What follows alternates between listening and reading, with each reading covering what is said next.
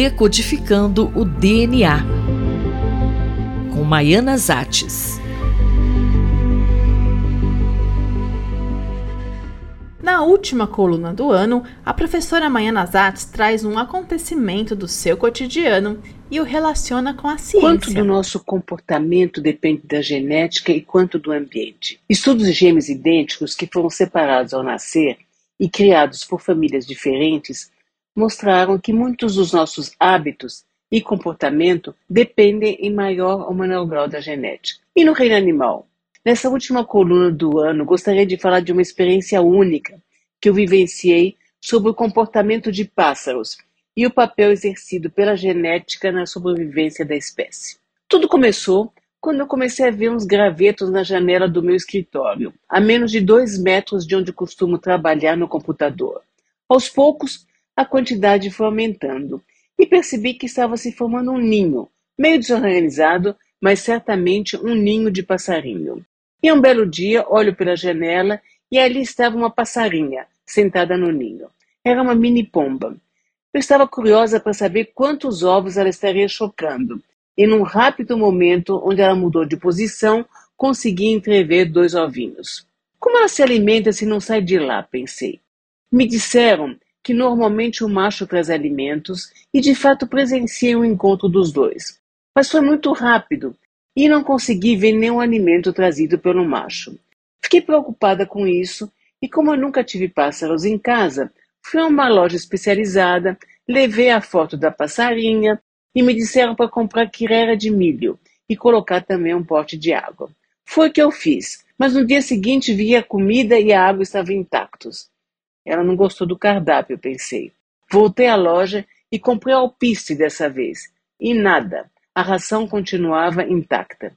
E eu continuava preocupada com esse macho que permanecia tão pouco tempo junto à fêmea. E foi aí que eu descobri o que acontecia. Na realidade, o macho não trazia comida.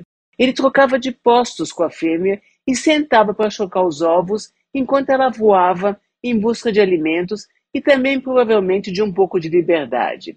Era a paternidade responsável, ou o compartilhamento de responsabilidades com a prole, que os humanos levaram tanto tempo para aprender. Aprendi também a diferenciar o macho da fêmea, apesar deles serem muito semelhantes. Depois de quanto tempo os filhotes nasceram, professora? Passaram-se cerca de duas semanas e comecei a observar que havia uns movimentos diferentes. Os ovinhos haviam eclodido e apareceram dois minúsculos filhotes.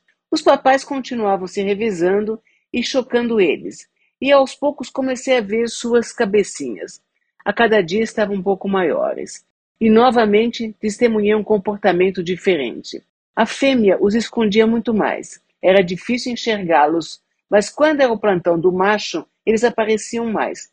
Novamente, o pai mais permissivo e o instinto mais protetor materno prevalecia. Até hoje, não sei do que se alimentavam, mas cresceram numa velocidade espantosa. Em menos de duas semanas começaram a bater as asinhas. E frequentemente eu os ouvia sozinhos no ninho, sem a presença dos pais.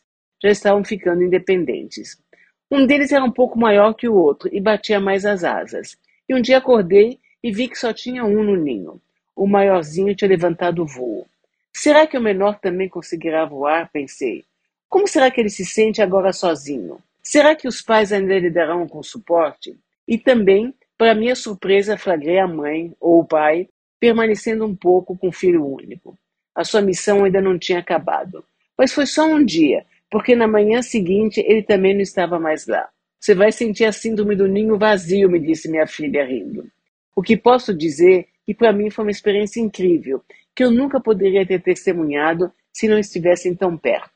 Como um cérebro de pássaro que é tão pequeno é programado para que um casal se comporte de modo tão eficiente, de modo a proteger sua prole até que ela se torne independente? Qual foi o imprinting genético que determina esse comportamento? Nós humanos certamente temos muito a aprender com eles. Eu, Fabiana Marias, conversei com a professora Maiana Zatz.